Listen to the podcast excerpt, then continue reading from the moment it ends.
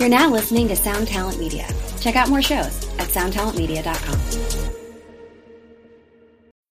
When you need mealtime inspiration, it's worth shopping Kroger, where you'll find over 30,000 mouthwatering choices that excite your inner foodie. And no matter what tasty choice you make, you'll enjoy our everyday low prices, plus extra ways to save, like digital coupons worth over $600 each week. You can also save up to $1 off per gallon at the pump with fuel points. More savings and more inspiring flavors make shopping Kroger worth it every time. Kroger, fresh for everyone. Fuel restrictions apply.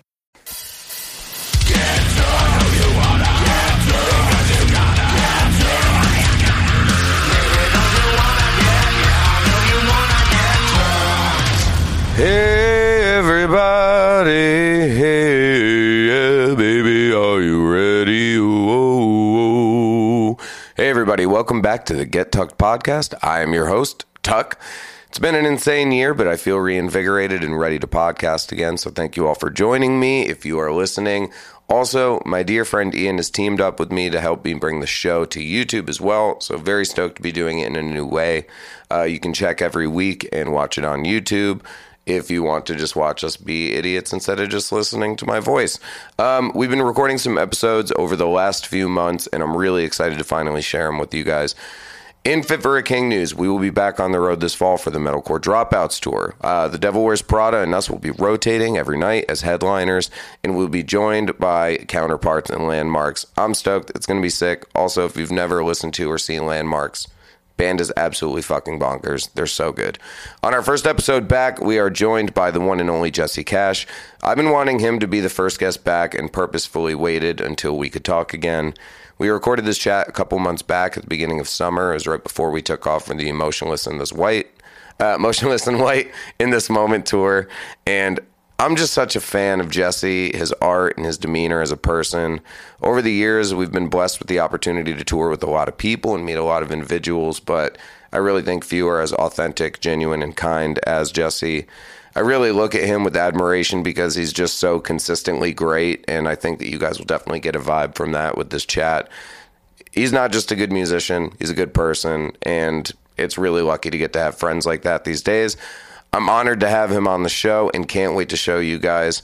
So, can't, uh, yeah, here we go. We're back, baby. Listen to it. Hope you enjoy it. Check out their latest single, Pale Iris, out now. Here we go. My conversation with Jesse Cash.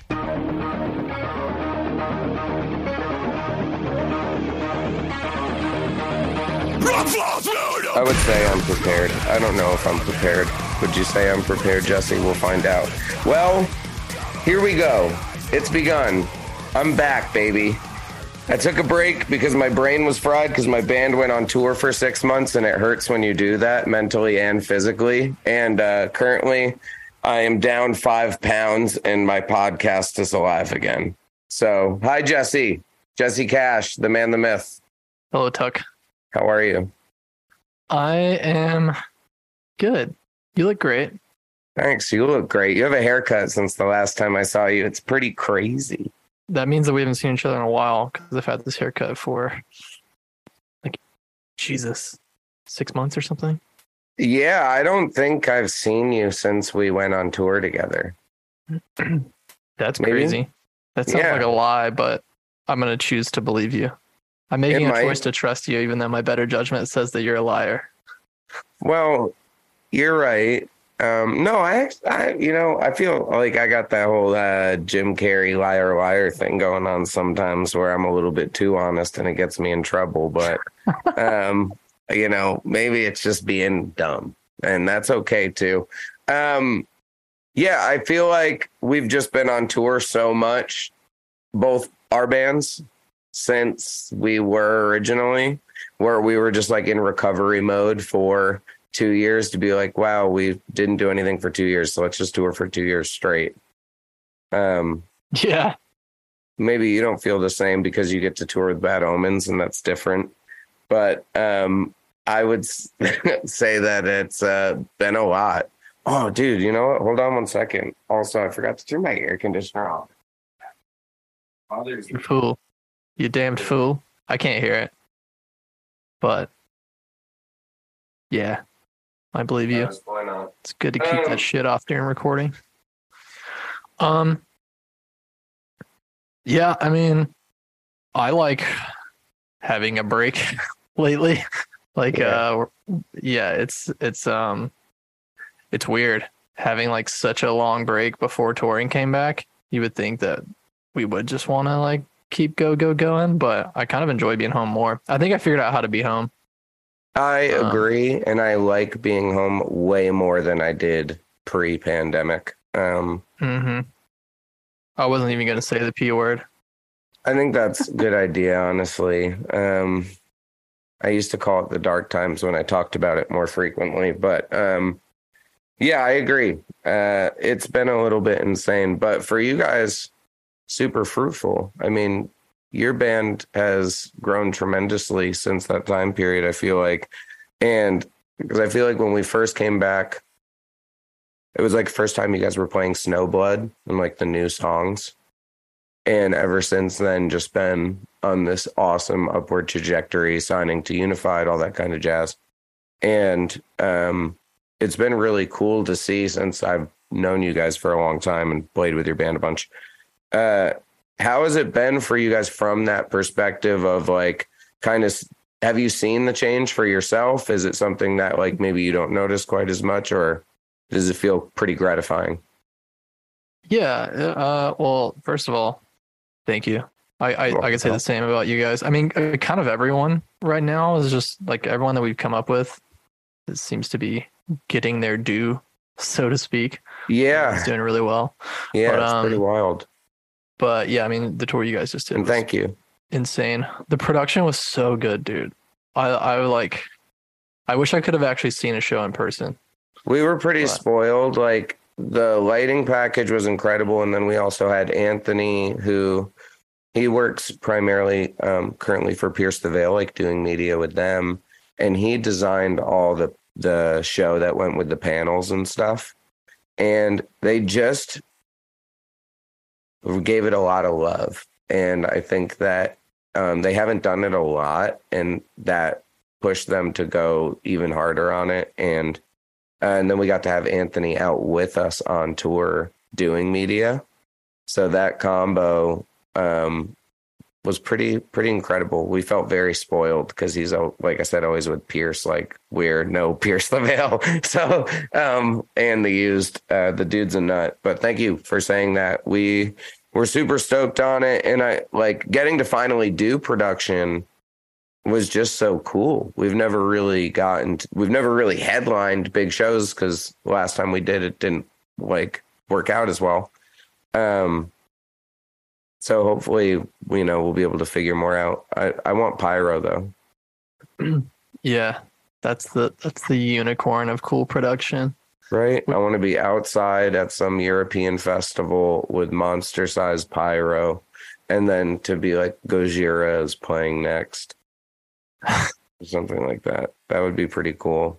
And then I'd be Lorna Shore because they're doing that right now, and that's also insane.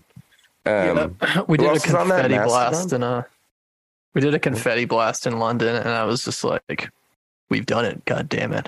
That's awesome. it." You took over. It's you. You're the yeah. king now. Yeah, that's I- dude. Honestly, confetti blast is pretty cool. I, I I love them. We toured with Beartooth, and they did a confetti confetti blast every night. Confetti. Con, I like that. and uh, th- th- people just like love confetti. Like they like just like the the increase in the oohs and the ahs when it happens. I was like, yeah, I want that. So we we we did one of those, and now That's yeah, that's the thing when you, sick. when you like up production is like you have to just like keep doing it because then people are like, the last time they were here they had more, and it's like, well, fuck, Right. you always gonna want more? And it's like, yes, and so do I. Fire, and you always baby. hear Give of the uh, pyro. like I remember, you know, um, like hearing about bands that spend like most of their tour income on production in order to create that and to like hype people and to want to bring them in. And, you know, touring has always been such a breadwinner for us always that I can't imagine spending all of it on production. But at the same time, that's got to be what, you know, helps a band to elevate to that level. Like, doing super crazy pyro and stuff. Plus, shout out Beartooth, they're in yellow mode now. They've Yeah, changed it up. hell They've shifted colors. He wears Brain Dead. It's sick. I Yeah, recently, I so. Brain Dead, the shirt that he's wearing, I love that company because they do uh, magic collabs, like officially licensed ones. So I actually just bought two Brain Dead shirts recently. Um, but they're not as cool as his. They have magic cards on them. So it's pretty neat for me, which, you know, I like. Ever since that tour, I've been heavily addicted. I've lost my life to magic thanks to Alex. It's terrible. I uh I, I will never get into that, but um Godspeed. You shouldn't. It's smart to not because it's, It's- bad for you. It's almost like it's almost like sound engineering. It's like at a certain point, like you've missed so much learning curve. Like I'm not gonna become a master sound engineer at this point, and I'm I'm not gonna get into magic. And You all the ins and might just because you have good taste. And I feel like that's such a big part of it now where things are becoming engineering or magic. uh engineering. I mean magic it yeah, I mean I just watched it. It's similar in, in a sense where I just watched a tremendous amount of YouTube Yeah, and mean- spent way too much time on it and money. I- I think I've gotten as far with it as I need to. Like I can I can record my own pre-production at this point, which is like all that I need. And then uh and you can write all your silly drums and stuff and yeah, well, for, for for the longest time I, I I couldn't write drums. Like I I just did not understand what drums were. And then I realized that I just hadn't tried it. And then I we did those covers on the on the deluxe uh, Yeah. of our self-titled. We did three covers, and I just like copied the drums over from the like a Muse just, like- right? yeah, yeah, Muse, Audioslave, and Nine Inch Nails. Sick. And um uh yeah, I just kind of copied what the originals did and then I was like, "Oh, I think I understand drums." So now I write drums to my pre-pro, but they're like shitty drums. You know, it's like Yeah. I always have to remember like, "Oh, wait, I should change the cymbal up." It's just like little like learning curve things cuz I just have never even messed with them or tried to do drums before, but you know, then Alex will just make them a real drummer's drums based on my That simple little sense. beats. But But um, yeah, yeah, that's my next task in life now. That so I felt like for a while I was done learning, and the the way that you, you know, feel we've spoken feeling about both these things is definitely how I originally felt about Magic. Because my best friends at home, Evan and Devin, they've both played Magic for like twenty years, and I was like, dude, I'm not going to get into this. It's so much to learn, like insane. And uh, that was like ten years ago, ten maybe even more. And now. uh I just like was so excited about it after learning some on tour that I just really got into it, right? And then it really struck me where I was like, "Oh, I need to uh hey, we'd made it." Um I'm not done learning. I just wasn't interested in something for a while. And now my challenge is to like learn how to how to play like make MIDI drums well. Um because everyone else in my band is so good at making demos. Like between Trey, Dan, and Bob, like they're all awesome. Like Dan is an is a professional engineer. Like he does records. So it's a lot like being around guys that are that skilled. It definitely can be daunting at times. Um, but luckily they're Well, really patient with me. that's like why I that's why I like living with um like Mike and Noah because they're just so they're so comfortable in logic. It's the reason why I got logic because Who's Mike? if I need if I have any questions, if I'm confused about something, I can just be like, Hey, why don't you guys just show me this? And they're like, There you go. And then in two seconds I know how to do it forever versus like going down the rabbit hole of watching an hour long YouTube video, like you know, swiping through the video trying to find the timestamp to where you get the answer you need. Like I mean, that works too, but I'm just so ADHD and like not patient with that sort of thing. So I, I kind of need to put myself in situations to where I can like pick up firsthand information from people who. So that's this. That's the thing. Just I need to be next to the people who can be well, like, you do "This live you with do the. This is number you that." four rock producer in the country. "What You live with the current number four rock producer in the country. is he? What? What? That what's was at the? least What is the- this? What is this line? So is there's a top? separate Billboard chart for producers, not just um, the songs themselves. And uh, I think it was like a week ago. It was posted that him and I don't know the guitar player's name, Joa maybe or, or Uh, Jolly. Jolly. Yeah. Uh, they were both Goes on there. It was like number. Both of them were like number four, number four, number four, number five, or something. Nice. Um, Who's three, which- two, one?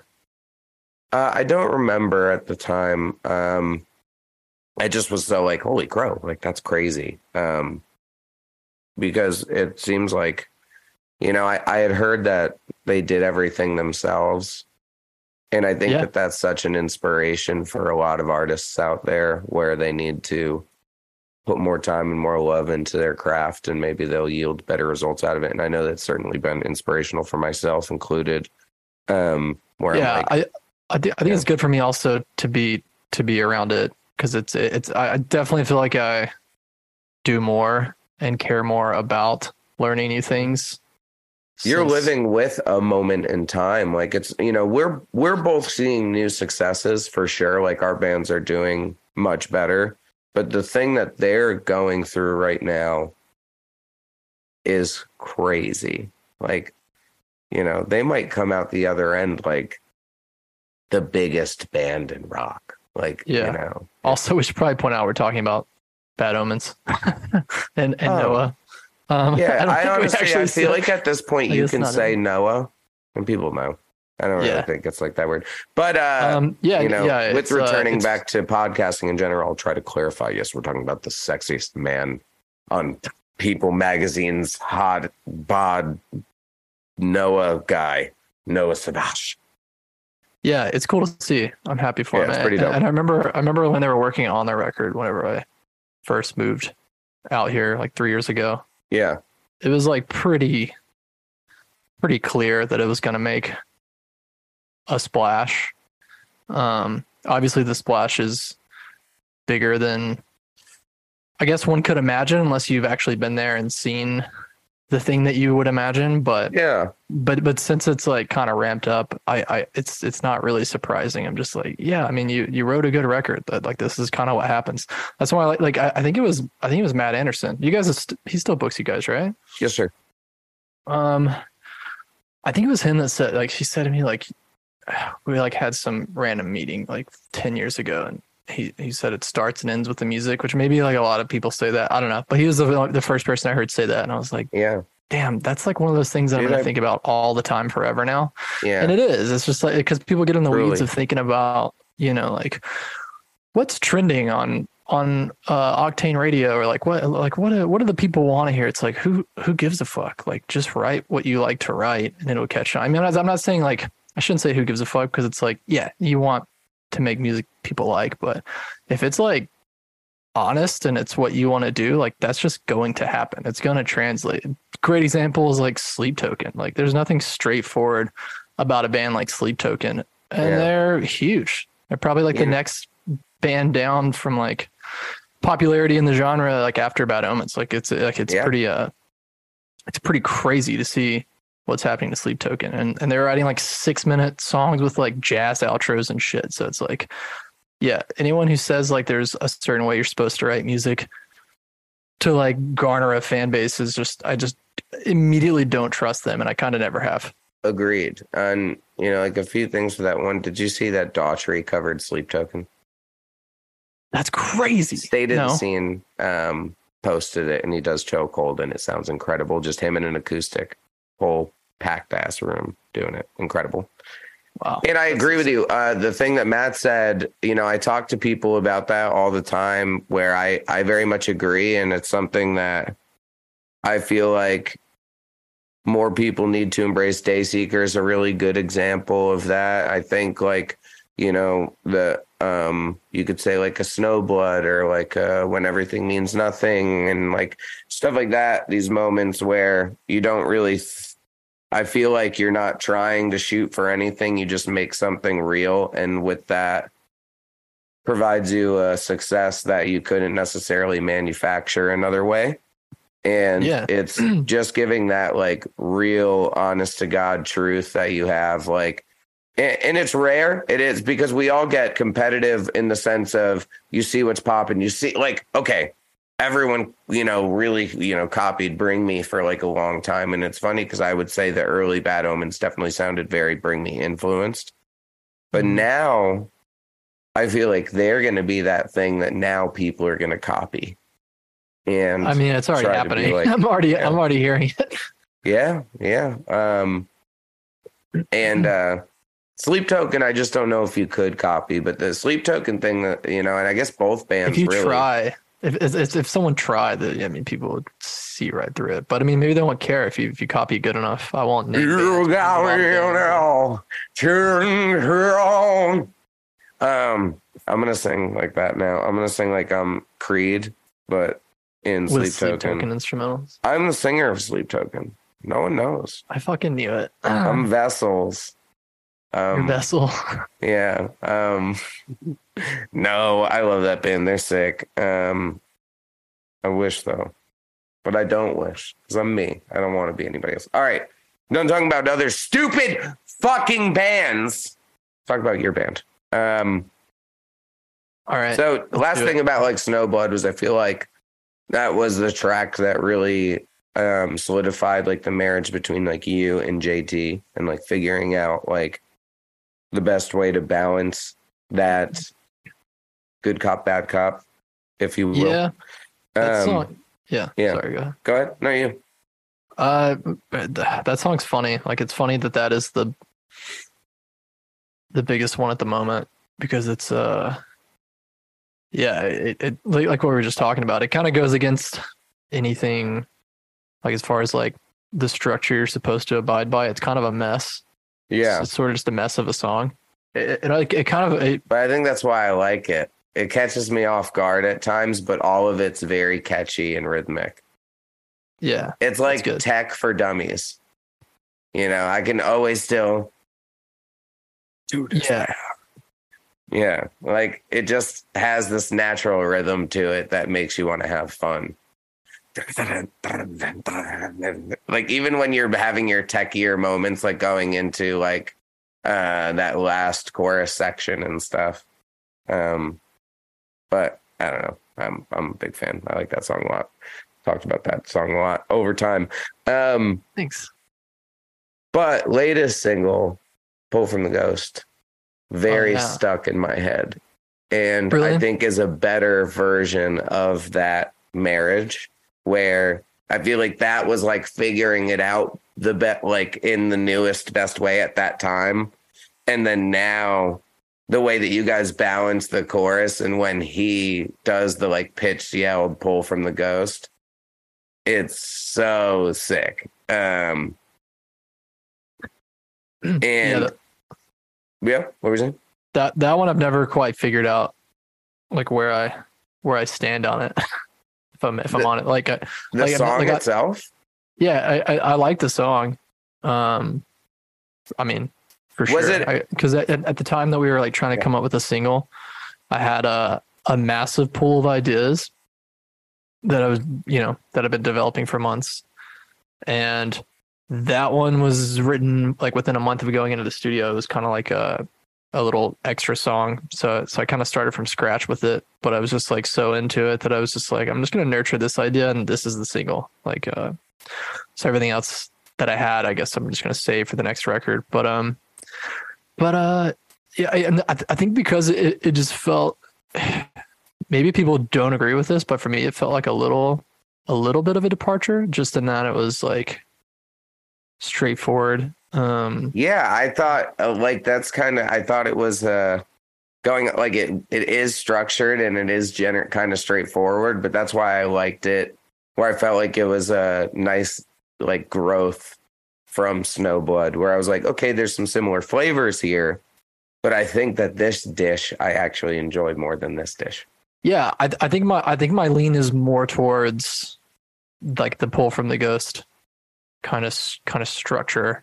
Yeah. Um but again, like I I don't want to like commit to necessarily like I I don't think we have to stick to that lane. Like I feel totally comfortable continuing to write a song like Snowblood for a record, but um I, I think you kind of see that on that record in particular, you know, there's there's songs that don't necessarily have to they can kind of just stand uh, on their own as their own thing. like I'm not too interested in like a, a like a thematic record, you know, like there's Snowblood, but then Divisionary is like way more quote unquote straightforward. The last song is like mostly piano and all singing, so it's like it, you. I think our band will operate best if we don't think too much about how a song's supposed to sound and we just kind of do what we feel. Yeah. But um, but I think that kind of what Bob and I were talking about the other day. Just like not being worried to get weird. Like doesn't Yeah. really matter. Like I think we did enough of like shooting for the hit and I think now we know when and where to try to pull those punches, but in general just have fun with it. Like yeah, you know, Bob wrote a new song that doesn't necessarily have like a structure to it. It does have a big, heavy chorus, but it's dumb as fucking shit. And it sounds so stupid. And I love it. And I can't wait for everyone to hear it. And it just sounds like he's just having fun and not trying to like do anything in particular. yeah. Um, I mean, and if you want to analyze what we were saying to not do earlier, like if you want to analyze like what's popular, like it's a good time to be experimental and kind of do whatever you want because like a band like Knocked Loose is massive. No one would have anticipated something like that a few years ago. Yeah. But um, but They're but, the it, but it is kind of of funny. modern day. it, it it's funny to think that there will be a lot of bands who feel sort of like free to get a little weirder because of what's popular. Um, Yeah. it's like, I mean, yeah, like No, what what are you thinking? Like- I, I well, agree I- with I'm you. thinking- I agree I- with you. Yeah. I'm, I'm, I'm thinking like you know like it, it takes like some bands that are sort of like trailblazing that that uh mentality to allow other bands to be like oh that's what we'll do because it's popular now but it's like yeah but those bands that got popular like they got popular because they weren't trying to do that. They were just doing what they felt and people picked up on that Well- energy and they felt that there was authenticity to it and that's why they followed it. Like it wasn't like knocked loose. I- i don't believe that band set out to be anything just like i don't believe sleep token was like we have to write this kind of song. Like I agree. people are just responding to bands being authentic and doing their thing and i just you uh, also want to be with that like authenticity i think that all, what all those artists have is they're unique in their own pockets where there's like a range of this where there's the bryan garrises and the oli sykes and like these voices that are remarkably unique stand out you know exactly who it is the second you hear it in the way that bruno mars and adam levine are where one of the things that I think that helps that success is doing that where having your own unique pocket within that kind of stuff where I think for some of the older heads like maybe like um, Matt Honeycutt sounds like a um uh like the dude from Bury Your Dead, uh Mat Bruso. And then maybe like you sound a little bit like a Cove Reber to like um our gen like to us old heads but i think that to the people that are now actually hearing our music including like to fit for a king and stuff like that where i think that at times kirby like reminds me of like brook reeves a little bit. You have this moment where to all those people because even in a sense they don't even know anything about my band as an example beyond dark skies most of the time. And I feel like there's a lot of people who are holding these really cool, unique places within the scene right now where we don't quite realize it, but when we were younger, and a lot of our us, for example, we're like, we want to be like the Korns and we want to be like Limp Bizkit, or they want to be like, you know, whatever said popular Slipknot metal band, right? but if you look at right now, the way that you would look at those moments, bands like I Prevail and Motionless in White have number one songs at rock. Knocked Loose and Scowl are playing Coachella. Sleep Token, Bad Omens, and uh, Spiritbox are like the biggest, hottest bands on the planet. Metalcore is new, new metal. Metalcore is now, metalcore is active rock. Metalcore is the thing in that moment of time that will be remembered like a grunge or a hair metal or whatever. It's just different. yeah And you don't realize it because you're in it. Speaking subjectively, I am just so glad that the kind of music that I think is cool, the kind of metal that I think is cool, is the metal that is um, the most popular right now. Yes, I agree Um, very much. It makes me very happy. Like Yeah, seeing Emotionless in White win, who is like, you know, like with an example, I loved like Bleeding Through and like early Atreyu and 18 Visions and all that kind of stuff, which awesome to see Atreyu is still also completely kicking ass. But that kind of stuff, and then seeing someone who also enjoyed that stuff, who's around my age, and then just like did it to the best, most maximum level, it's incredible. Like, so cool. And go see Fit for the Kings with Motionless in White in this moment this summer on tour. You stupid fox. It's for the Kings. It's for the Kings. But yeah, it's crazy. We're lucky. We're lucky to get to like see it and be in it and live it at the moment. It's pretty cool. Um with the meaning behind um Pull from the Ghost, is that kind of you writing about that time period in which we couldn't really do stuff and now you were trying to like find maybe like inspiration and meaning in a moment when we were all feeling pretty lost? Are you speaking uh, lyrically? Yeah. Uh, actually, that one doesn't. It, see, sometimes when you write lyrics for a song, sometimes the message is like. I feel like most of our lyrics are like pretty ambiguous, but but sometimes people kind of see through to what the point of it is. Yeah. Um, with little effort. The Visionary is a good example of that. Um, everyone kind of gets it, but uh, that one, I feel like I don't know which one's really- divisionary. I'm I'm so bad at names. Oh, that's just uh, I mean, Sing something for me, bro. Erra Come on. fans probably probably know what it is. It's just a, a song we it's just like one of the singles from the deluxe record. Okay. One of the first singles we put out before the record came out. But um I don't know, just about us being addicted to our phones. Um Um, but but like but pull from the ghost, that one I don't think reads very uh obviously. Maybe because it's so subjective, but um no, that was just kind of about my like weird perception of like love and relationships and like commitment issues. It's like a very like personal like me song. So but, but maybe I went so personal with it that it's like I don't know what the fuck this guy's talking about. But um you can get that. No, I have but, a um I have a song on uh the new my side projects record that's called Commitment Issues that I wrote some other people's commitment issues, not mine because I'm super committed. But Yeah, well, well it, yeah, but so but the concept of pull from the ghost was like, um, someone kidnapping a person and then letting them go. oh, Um, I- and like, so kind of like you, but not like you, like the show. no, see, I, I probably already said like, oh, the show you. I've never seen that show.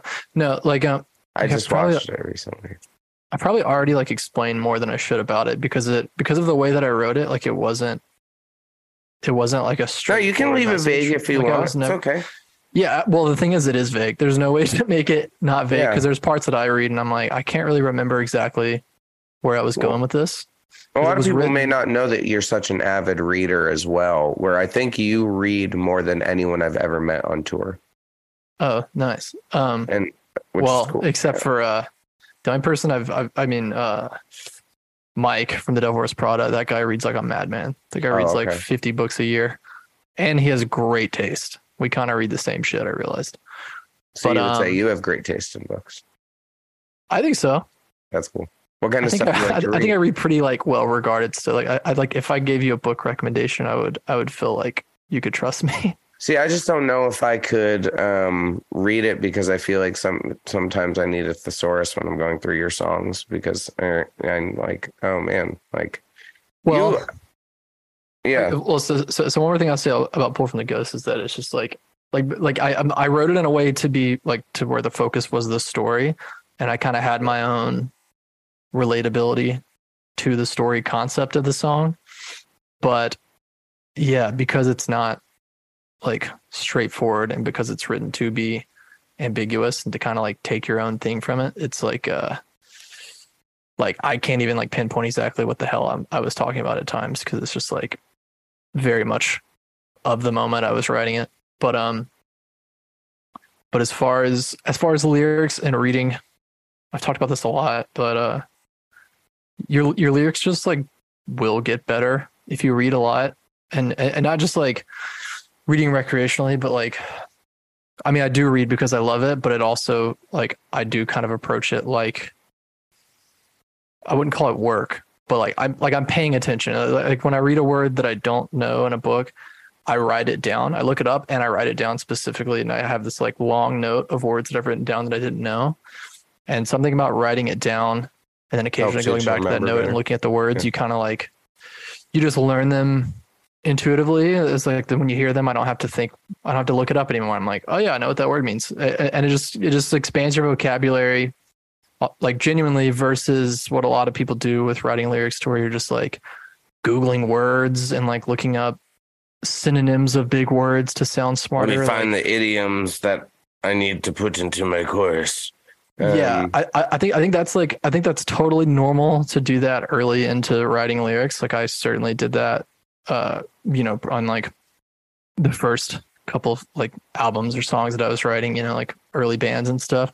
But I think if you're like if you're serious about it and you want to go beyond just like stock lyrics like, like which yeah. you know you don't have to a lot of people don't give a shit about the lyrics and they're not really expecting much out of lyrics it's like the i feel like the part that people think about the least but to me it's like it's part of the music so i think it's important and uh yeah i guess it, it depends on what you want out of your music as well or what you're aiming yeah. for with your songs where so reading helps that. that. like, yeah. like, it helps you kind of find your own voice in your. my wife's was important super avid reader and um, reads constantly, and I agree. Um, I don't do it. I've always been horrendous at it. Like not just with sitting down and trying to do it, but even just doing it itself. Um, but I'm certainly uh, like it's one of those things that I've been thinking about. So I just start like at least this last like two years, I've been reading a lot of comic books, and it at least like taught me that I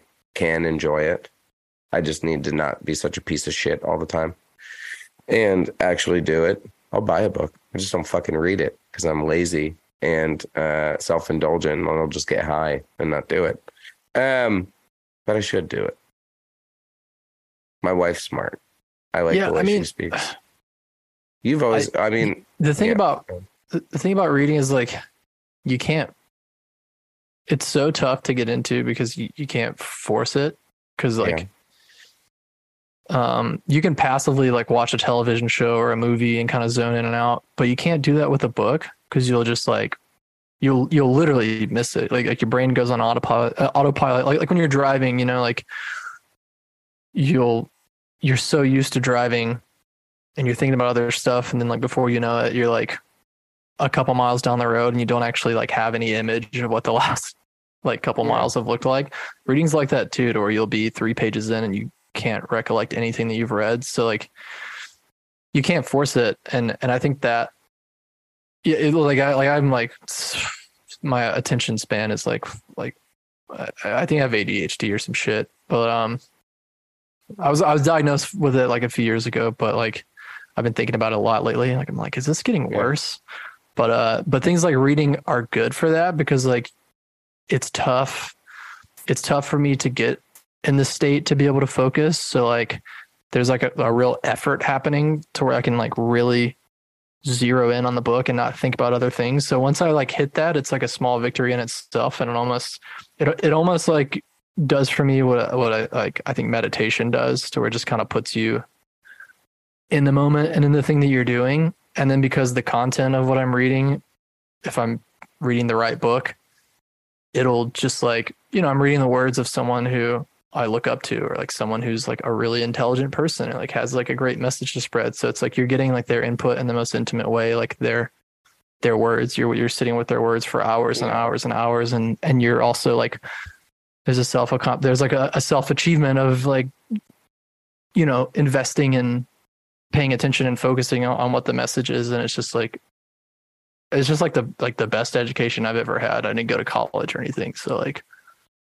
it's almost like my way of not dumbing myself down. I don't think like, anyone's ever made reading sound more important, enjoyable, or necessary before. Like, especially as someone who, you know, in a way, you know, I don't necessarily as, as much as you, but like we write for a living as well as creators and songwriters and stuff like that. So like we should be sourcing new vocabulary. And I certainly see where I get very redundant in my rhyme schemes and stuff like that as well. Where if I read um po- like poetry in general more like more frequently, I think that would be helpful as well. Um where I think I was sharper at it when I was younger, just because I was reading it more frequently. Um but I think my life experience yields better content. So if I could be as sharp as I was then with the things that we've gone through now, I think I would write better songs. Um, but well, in general, you, yeah. Go ahead. The, the, there's that thing like when you're writing lyrics, you're like, you're like, oh, what's the word I'm thinking of, or like, what's the word for this, or what's the word for that?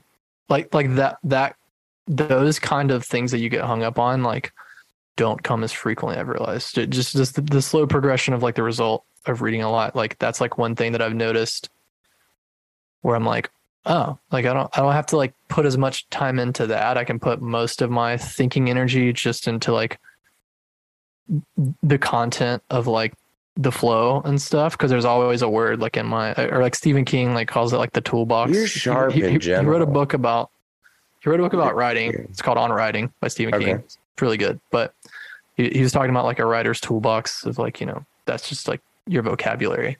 So you so you have more like things to plug in your disposal, which helps with rhymes because you can you can come up with um rhymes a lot easier because you know yeah no it makes you know? sense i used to freestyle practice freestyling all the time with uh, my friend Evan, who I um, play with in my other project, he just plays piano. So well, he plays drums in that band and piano, but amazing pianist. And I would always just like I get out of work, go to his house, and I would just like hear him playing when I'm at the door. So that means like come on in. And he would just keep playing, and we would start just singing songs and freestyling stuff and trying to just like find new patterns, find new melodies, find new rhythms. Like, all, and it was such a good exercise that we were just doing to fuck around at the time, and I didn't realize what a good practice it was. Um, but it's good for singing too. Find that pocket, you know, just great.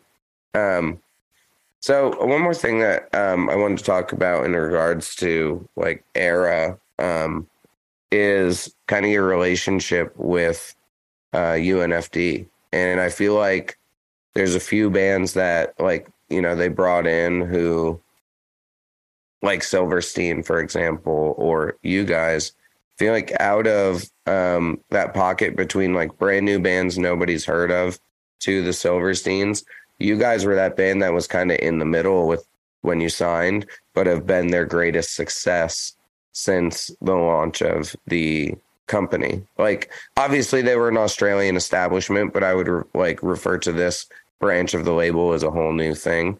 And I was um shout out Francesca and Leander, super super nice, awesome people over at UNFD, and I was just like thinking about you know their roster and stuff like that the other day, and I was like, yeah, I feel like Erra has seen the greatest success with this company. And uh, how's it been for you um, finally getting to like because the band previously was with Tragic Hero for a while, and um, at the time, like back when we were younger, like cool ass fucking label. I had some cool bands, I and guess. then you know, I, I you know, like if you asked me back when, I would have signed to Tragic Hero at the time when you signed to Tragic Hero, and I get it. They had some cool shit. Yeah, well, and then also now on Sumerian yeah. there in the middle too. I don't know if you remember that. Wow, I did jump over that. I, I guess that, have you watched their talent show on YouTube? No. You got to go watch Ash put together uh, like Kellin Quinn and Katie Babs host it. Yeah. Um, and it's like American Idol, but people and bands come and like try out, and then Alice Cooper is like, honestly, you're shot, bro. and it's real cool. Uh, you should go watch it because it's fun. And there's also uh, uh, what was this show? My friend Brian called me Slap Fight or su- Slap Super Slap or something. Hold on. Um, you gotta watch this shit too. It's ridiculous. Um, God, Uh, fuck. I'm gonna look right. real quick. I'm gonna talk Uh, about UNFD. Okay, go ahead. But then you gotta watch this. The slapping is incredible. What is it? Slapping. It's like UFC, but they slap each other. Power slap. You got to watch Power Slap. It's a it's a reality TV show that's like the Ultimate Fighter Championship for UFC, but it's dudes. They slap the shit out of each other, and then they're living in a house together, and they're like competing to be like the best slapper in the fucking world. And you got is Dana White's trying to make it a new sport. You gotta watch it. It's awesome. Power Slap. This is just not the kind of TV I watch, Tuck. I ain't The- Generally, the- I only the- watch documentaries, and um, this is but murder docs, like murder porn stuff, all the time because it makes me feel good. And um, the power the slap, only the, great. The, the, the most like my my my peak of reality TV is uh the Great British Baking Show. well, that's an amazing show. I love that show. C- It's a c- feel-good I, I- show. I, I can I can handle that kind of reality TV because it just makes me feel good. Yeah, Everyone's nice and like like even when they're like criticizing the cakes, it's just like I don't know. Everyone's like pretty well intentioned. I'm just like, this is what I need. Like after I got my wisdom teeth removed, I was like, uh, I just need to feel nice. And I put on that show and it completely like scratched that itch. And that's the only thing I will ever need reality TV for. Like um beyond that, There's a show called Next in Fashion. It's on like yeah, see, that's just not my Netflix thing. as well. No, but it's kind of like that, but for fashion. Oh, that one's got Tan France, right? yes. I fucking love that guy. It's awesome. It's not and like that thing. It was one of the shows like my wife put on. And I occasionally watch like those kinds of shows with her, and uh I got really into it. I was like, no, like you got. I'm gonna keep watching. Like, this is sick. I would watch it, that It was a feel good, Tan's yeah. my favorite tremendous host, favorite person amazing. on uh, Queer Eye. yeah. Um, Um, but I love Jonathan too. Though. I love all of them. Love that show. but if we want Um, to, uh, so okay, But I will just say this about UNFD. They're great. Yeah. Francesca's the best. Heather's great. It's awesome. I, I don't like really, super- I guess I don't have much more. No, it's okay. They're super nice. They let you do what you want. You get to make great records. Who did you do um Ghost from um pull from the Ghost with? Carson and Grant, uh, Atrium Audio, The um who also did yeah, the deluxe record. you did the the record with them in general, right? Um Uh huh. the self-titled. Um yeah, I really I I enjoyed the mix on that song and I thought that the uh I really liked the production at the beginning of the song. That was super cool. Um it was fun. Thanks. I enjoyed it. So I want to ask you some Ghost Atlas stuff too. Um Okay. Yeah, it's actually it's a, it's Yeah? actually kind of a good time to to talk about that. Finally, I finally like. Are you gonna? Well, are you gonna finally release some stuff? Like it's been Yeah. since 2019, long time. Yeah, well, well, it's been it's been two years. It's but which is still a lot, but it's it's like coming up on two years now, pretty soon. What'd you put Uh, out? I thought the last thing was the uh, sleep therapy. Yeah, You you're right. out- You're right. Yeah, that, that was the last thing I put out. Yeah, I've been working on this record for two years. Oh, okay. Um, and a lot of people are just like people that are aware of Ghost Atlas have asked me like like you know basically what is going on like how, like where is Yeah. this record um the the honest reason why it's just been so delayed is just that I've obviously been busy with with Erra and I um I think I get overwhelmed by a lot of things going on and just like I haven't like allowed the space to think about rolling the record out, which is on me. But that Well, you do it all yourself, be, We seem to be on on track here. I, uh, yeah, yeah, yeah. Like like for the for the most part, depending on do you use like a part of the process distro or like about. Blood Blast or any? Like who do you put the I haven't done in the past. I've done nothing. Um, this time around, that's not going to be the case because you, you kind of have to ask.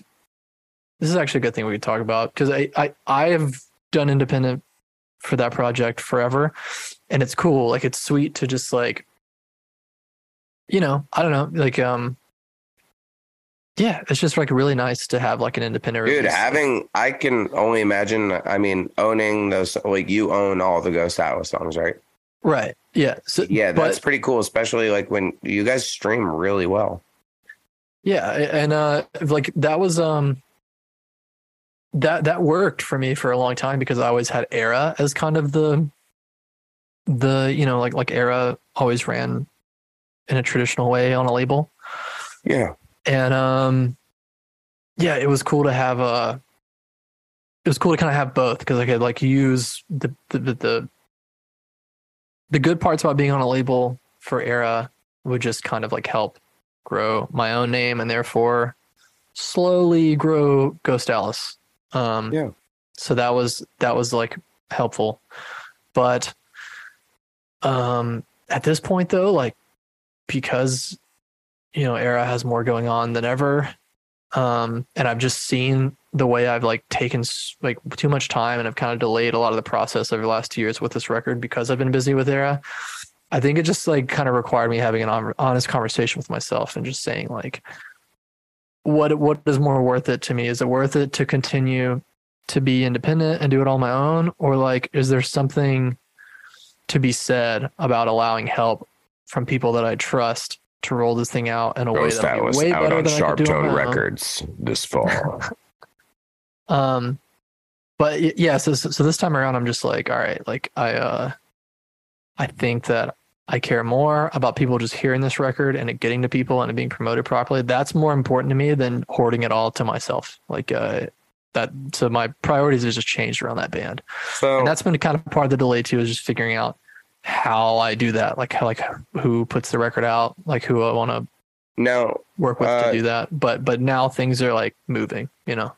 Yeah, I mean, I think that makes a lot of sense where you have a lot of the catalog now. Obviously, like say you sign to a label, they are going to be like, "Hey, can I buy your back catalog? I think your band is great," and they may have or may not have approached it. Uh, it seems like you probably were like, "Nah, B, don't touch it." Um, but taking help on doing this record sounds great. Um, uh, did you? I guess you can't really talk about if UNFD had um, primary rights to it from your uh Erra contract or not um but i can't Um, wait to hear I've- it yeah I've always like worked out um to have independence I've always I've always worked it out. like like Sumerian was like really cool about this also like like just like having it separate you know having it as a separate thing which I I think like all well yeah I mean it seems like one of those things that should be talked about with with, with every deal like if you have like a second band like something that should be discussed between the artist Yeah. being- the, the band being signed and the label is like what do we do with these side projects well and you that's know? why so it's just like, something I've always been conscious of talking about yeah that's why like with my side project especially at the time when i um started it where uh, for those listening if they do or do not know i have another band called off-road minivan with an album called swan dive that's out. Uh, and i have new stuff that i'm starting to release next week actually. And uh when we made the project you know tooth solid state tooth and nail had offered and i was just like yeah like i would love the help. Like i don't have to worry about anything. That sounds great. And it depends on what you want out of the project. We're obviously like owning masters is awesome, and I think it should definitely be encouraged for people. Um, but at that time, I was like, you know, engaged and young and not having a lot of money, and it wasn't really the time for me to be like, I'm going to spend five thousand dollars on a record or something. So um, I've loved the assistance with the project because it's let me uh, keep it my art project, kind of like I can do all the things that I want in the way that I want in a time span that I want and never feel rushed. Where like Fit is always like every 18 months you got to put out a fucking record, otherwise your band Right. sucks. Right. and, Um, and, it, and it can feel like sort of a superpower to just sort of like not really care what happens to the band or like not really care if like you get a huge fan base. It's just like, well, I care that I have a thing that is completely my own thing and I can just do whatever I want with it. Like that's where the freedom came in. That's where the value came in. It's had great with- consistent growth over the years though, you know, and I like through um yeah, yeah, yeah. like your streaming and stuff like definitely a lot more people have heard about it but i think that in a way that because you don't do a ton with it that makes people yearn for it even more where they're like yeah, when is Jesse gonna fucking play this shit? Like, yeah, um, and, and, I've I've talked for years about legitimizing the project, and I I think with this record, it's like okay, I can talk about that for as long as I want, but it's never really going to be legitimized unless I properly roll this thing out. Like, uh, yeah. So yeah, I, I want people to be able to buy vinyl, like physical in general, you know, and um, yeah, I, I don't want like a huge machine behind it, but um, just like a couple people that I trust who like I know will do a great job by it. That's um which is what I which is what I have now like in order to put the record out the way I want to. So we'll have so, some um, announcements kind of soonish, you'd say? Soonish about Ghost Atlas. Yeah, I think so. I think so. I mean, I'm like so timid to promise timeline things because yeah. you always betray them and you all you're always wrong and you're like yeah. I thought it would be out well, by now I'm sorry like knowing that there will be something in the future is nice that's enough for me so the, the kind of the things that needed to happen to sort of get the ball rolling are rolling so now I feel like I feel like we're about to I feel like there's a snowball effect on the horizon of like actually waking up one day and being like oh my god my new song is finally on the internet people can finally hear it after 4 years um so yeah it's it's it's rolling I love the record. Um, very excited about it. You have to send me some of your new Swan Dive stuff. Will do. Um, yeah, I will send it over. I'm very excited. It was fun to, in a similar sense, like not feel pressured where I just wrote until I felt like it was done and then was like, okay, like I go to a studio, make this now. Like all when the did, when did you change the name? Oh no, it it is called Off Road Minivan. I just the album was called Swan Dive, so uh, oh okay. I branded a lot of the stuff from that record with that name, just because I think it's cool. And Off Road Minivan is a bad band name. Um, well, th- that's what I. I mean, I thought it was uh, like a funny tongue in cheek name, but but then when you, I, I thought earlier in this conversation you yeah. said you changed it to Swan Dive, and I was like, I could see why, given like I like, considered like, it actually, and I talked to the label about it, and they were opposed to it. And so maybe that's some of the things that, like, when you're independent, you can do or not. But that's what the the name is supposed to be. Very. um I think it's fun. I like it. I Thank I, you. I just misheard yeah. you earlier, and I was like, oh, I didn't realize you changed the name. Yeah, no, it, it is a you know kind of especially going off that first record because basically all the songs on the first record are true stories uh, about people from around my hometown and where I grew up and stuff. And the name kind of pairs with one of the songs Taconic, where if you go on Amazon and you watch a documentary called There's Something Wrong with Aunt Diane, there was this woman who the whole family's over at this camp, does an overnighter, blah, blah, blah. And in the morning, everyone loads up with the kids, gets ready to go, and something happened. And she's seen in like a camera at this gas station. Then she goes the wrong way on the Taconic and causes a monster pile up. And when you think of the name Off Road Minivan, it sounds, you know, just kind of innocent. Maybe you think it's like some country band or some shit, but it's actually a, quite the tragic event. So um, yeah, you know, I mean, it, it's it's funny you say that, that you wouldn't think it to be tragic because I do associate that name with tragedy, and and I think it's because we play music and we yeah. have toured extensively in a van, and we know the risk involved with that, and like you know, oh, obviously yeah. a lot of accidents have occurred in bands being on tour in vans, so like I think my my mental association with it is tragedy because when I think about a van being off road, I think about all the potential, you know, things that could go wrong when we're I out on tour. Thought about it in that sense, and that's got to be weird because I obviously like yeah we're in bands and that makes a lot of sense, but I think because the way the way that spawned, I'm on the throughway with my wife, and uh it's in standstill traffic and a minivan goes like through over the meridian and like through the grass and stuff and up on the other side. And she just goes look it's an off-road minivan. And i was like oh that's my jimmy Eat world. Like that's it. And yeah. i was working on that song taconic and like had all these songs starting to gather and you know it just kind of like all fell together in this way where I was like, I always want it to be an art project first and foremost, where I feel like I'm just doing something that comes naturally from my my soul rather than anything that's being manifested with like a purpose because I don't expect anyone to ever actually like the band or to listen to it or to want us to play. Just make it because it makes me feel good. I mean, yeah, I don't think that is uh, the case, but but I but I do think that principle going into making music yeah can be like a magical principle. I think really yeah. good stuff can happen. the no fucks, if you. you will. Um, but you played recently, kind of with Ghost Atlas, where you got where.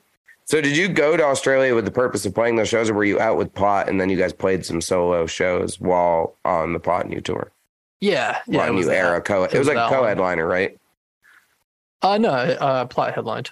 Oh, okay. Um, and like uh yeah for, for the shows i played Ghost Atlas sets and landon played sets for his uh solo music Landon Tewers. And um yeah we, we were we were just like we were already there. And um someone had reached out to us from australia and suggested that well you guys are already here playing Erra Plot In You shows. Like what if you played some side project shows and then uh, Landon texted me and was like, "That's not a bad idea. Do you want to do that?" And I was like, "Okay, sure." And uh, I, I have a hard time saying no to things. Um, so so that's we, why you're here right now, Jesse. yeah, yeah. Exactly. So no, no, no, I've been trying to get here for a long time. You know that. Well, but, um, yeah, yeah, I had said when I had made my eventual return and had like video and stuff, I always wanted you to be the first guest back because I've wanted to do this interview for a long time as well. So thank you. But continue. Yeah, I'm glad we're both home at the same time right now. That's that's a big that's a big thing. It's about goddamn time. Um, Schedules crossing, but um, yeah. So we we just did it for that reason, and um, yeah, that was like totally just just for fun. I mean, it's like like you said, like I haven't put on music in four years. I haven't put out a record in fucking over five years, which is absolutely psycho. Um, yeah. So it was like, yeah, sure. I mean, like you know, the people who know what this project is will be stoked about it, and it's an excuse to be in Australia longer. So we were able to just like really enjoy at, at, least the three major cities that you play when you go to Australia, because we got to go to those cities three separate times while we were there over the course of two weeks. So we got to like really spend a substantial amount of time in uh, Melbourne, Brisbane, and Sydney, and then had one day in Adelaide, one day in Perth. So like we got yeah. to like f- kind of just like feel more in Australia, which is sweet. And we kind of got to do that the last time we were there too, which is really nice because we that's not an opportunity you get often. Awful. What? Just all the flying to play shows and you know early mornings in the airport and stuff. It was crazy yeah. when we went with Alpha Wolf. Um, yeah, it's really it's really tiring, and and it kind of sneaks up to you as well because you're. It's such a good experience, and you're glad to be there. So you you kind of feel that thing that you feel when things are going well, and you don't. You, you, you feel guilty complaining about anything at that point because you're like, look at what I'm getting to do. But then you're like, yeah, but simultaneously I feel like really sad and lost. And then you got to kind of like put the pieces together and realize, oh, oh I feel sad and lost and depressed because uh, this is a really wild schedule. like flying every single morning and going through yeah six days airport security three and hours like, sleeping. Yeah, yeah, and checking that amount of bags. Like I like I I always get anxiety at the the the bag drop with touring because you have so many pieces of gear and you don't know if someone's going to be really cool about the amount of gear that you have. Like like people who work at the airport like sometimes they will charge you a lot of money for your bag sometimes they'll charge you no money sometimes they'll charge you a little bit of money but like you kind of never know how it's going to go down or what that experience is going to look like. So doing it like i think i think we did it like 12 times over the course of 2 weeks. Um that's just oh, like that's awful yeah, that's so, crazy. So, so, I was, so I was like, I had these times where I was like, I was like, I don't know why I feel so like miserable because everything is going well. You know, because I try, it's like, you know, I, I, try to. It's like that poverty mindset, like growing yeah. up poor. Um, it's, it's like it's like you you don't want to complain as long as you're not in that situation. Like you know, like I always want to finish all my food and that kind of thing. So I'm just like, I'm like, why do I feel so terrible? And I'm like, oh, getting no sleep. I'm flying a lot. I'm drinking every night. That's probably the biggest reason. And then I'm uh yeah, you're just doing you're just like filling yourself with all these stimulants to like stay energized. I'm drinking way more coffee than usual to stay awake. So I'm just like consuming, consuming, consuming, not resting, traveling, going through stressful situations, playing shows, interacting with with people constantly, talking to fans, talking to the band, talking to people who work in the shows. So it's like constant social interaction mixed with that. It's like all these things that are just like and it's just like, oh, I'm depressed. I need I need time off. Yes. need to go home and be a normal person for a little while. That's how I felt at the end of the headliner, even though it was the best tour like in our career and it was amazing and I had like the best time ever. It wasn't yeah. that there's anything it was probably the smoothest best tour in the history of our band. Mm-hmm. But yeah, at the end I was just so burnt where it took me the first week I didn't talk to anybody. I sat in this room. I looked at my magic cards and organized them and that was it. I did that. Yeah. I hung out with my wife. That was it. And it was amazing. I needed it so bad because I was so burnt. Like five out of six months on tour will, you know, will do that to you. Um, I was curious. Yeah. Uh, with those shows, who was the guitar player with you? Because I know Connor and Alex were playing drums and bass, but it looked like there was a guitar player that I didn't recognize playing guitar with you. Yeah, it was uh Clint who's been playing guitar for Erra for. Oh, oh, right, right, right. Now. Okay, yeah, that makes sense. Um, yeah, because we were, you know, we were the tour. The our time over there was mostly about the Erra Plot In You shows. Yeah. Um. So we were. Yeah. So we're. You know, I haven't met like, him yet, but I've what a tremendous talent the media that guy does is so cool. Dude, he is uh he probably gets embarrassed by the amount that we like brag on him, him, on camera, but I like I, I won't. So I won't brag too hard, but I but I could. I could say a lot of good things about Clint. He seems tall, hot, capable, smart, and talented. Yeah, very helpful. Um, like builds our like builds our sets for tour and stuff, and just like he's just yeah, He's a whiz. It's awesome. Well, I can't wait to meet him. I'm super stoked. Um, so last thing about Ghost Atlas, are you planning? I know you've done a U.S. Yeah, I call it a tour, right? The the one with um, Aaron and Aaron Gillespie. And, yeah, it's been it's uh, been a few years, but um, planning on doing anything? Uh, if there's music, I I I don't want to tour anymore without new music. Okay, cool. Um, so maybe once also, this you know, album much... finally mysteriously drops. Yeah, yeah. I'll, I'll, put the record out or like roll songs out and kind of go from there if there's like a cool opportunity or something. Um, but but uh, yeah. Main priority is just getting getting the music out there with that band. Um, I really like the record. I really, really, really. Will you send it to me? Can I listen to it? You can. I will send it. I won't give it to anybody, and I'll give you mine as well, even though it, it I could probably stop, get a couple stop. bucks for the Ghost Atlas one. I could probably put like tweet right now, and be like, "Hey, you motherfucks, who's got some Cash App? Hit me. I'll give you the Ghost Atlas stuff." Um, maybe yes, like see if State of the trade. Scene wants to do an exclusive or something. Um, that'd be pretty cool. But yeah, I won't leak your record. I just want to listen to it. I don't think you'll leak it. I'll send it to you. Okay. The only thing I'll leak is I'll pee when I get off this interview because peeing is healthy and everyone should do it. Um, and that's a great way to close out this interview. Jesse, I uh, am very thankful that you gave me this time. This has something that I've like talked about with you for a long time and absolutely admire and adore you. And I think you are the most talented motherfucker out there. And uh, thanks. This was great. It's good. Feels good to be back, and I'm glad I got to do it with a friend. So appreciate you. Dude, thanks. Adore is the word that I was going to use to describe you. I adore you. And I, uh, you know, I'll always remember you flipping that ping pong table and watching Whoa, the weed fly no, on my birthday and say, "This is my guy right here." As you can probably think of countless times where I've been running around like a fucking idiot, screaming at everyone and being the most annoying person on any tour we've ever done together. But oh, yeah. um, Maybe not that first one. I was pretty quiet on that first one because I didn't uh, know anybody and I was trying to find my my way. But uh, dude, again, I've never experienced you being quiet in my life, so I call bullshit on that. Okay. Man, I think about the first time I'm sitting in, I forget where the green room was. It was like downstairs somewhere, and Alex had just gotten weed. And I didn't smoke weed in my band at that time. And he was like going, he was like, Do you know how to roll? And I was like, Oh, bro, let me do this for you, please.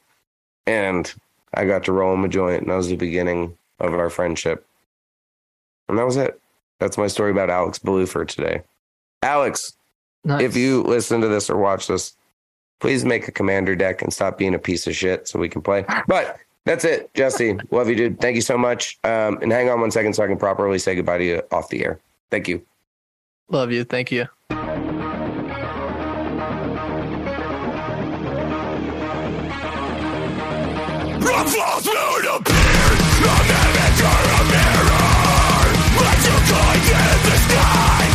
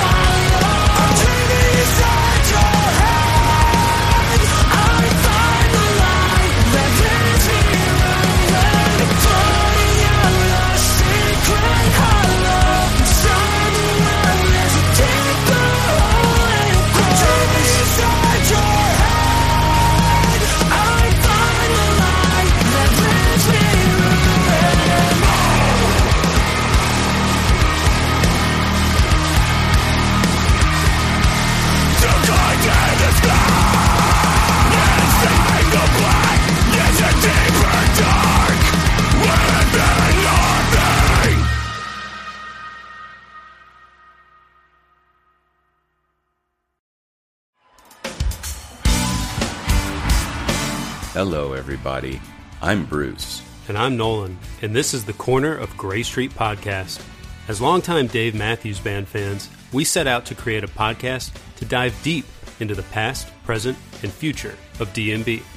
Not only do we recap and review shows within an ongoing tour, but we revisit past shows from throughout the band's history, conduct interviews with a wide variety of guests with ties to DMB, and create unique and exclusive content like our Concerts on the Corner series.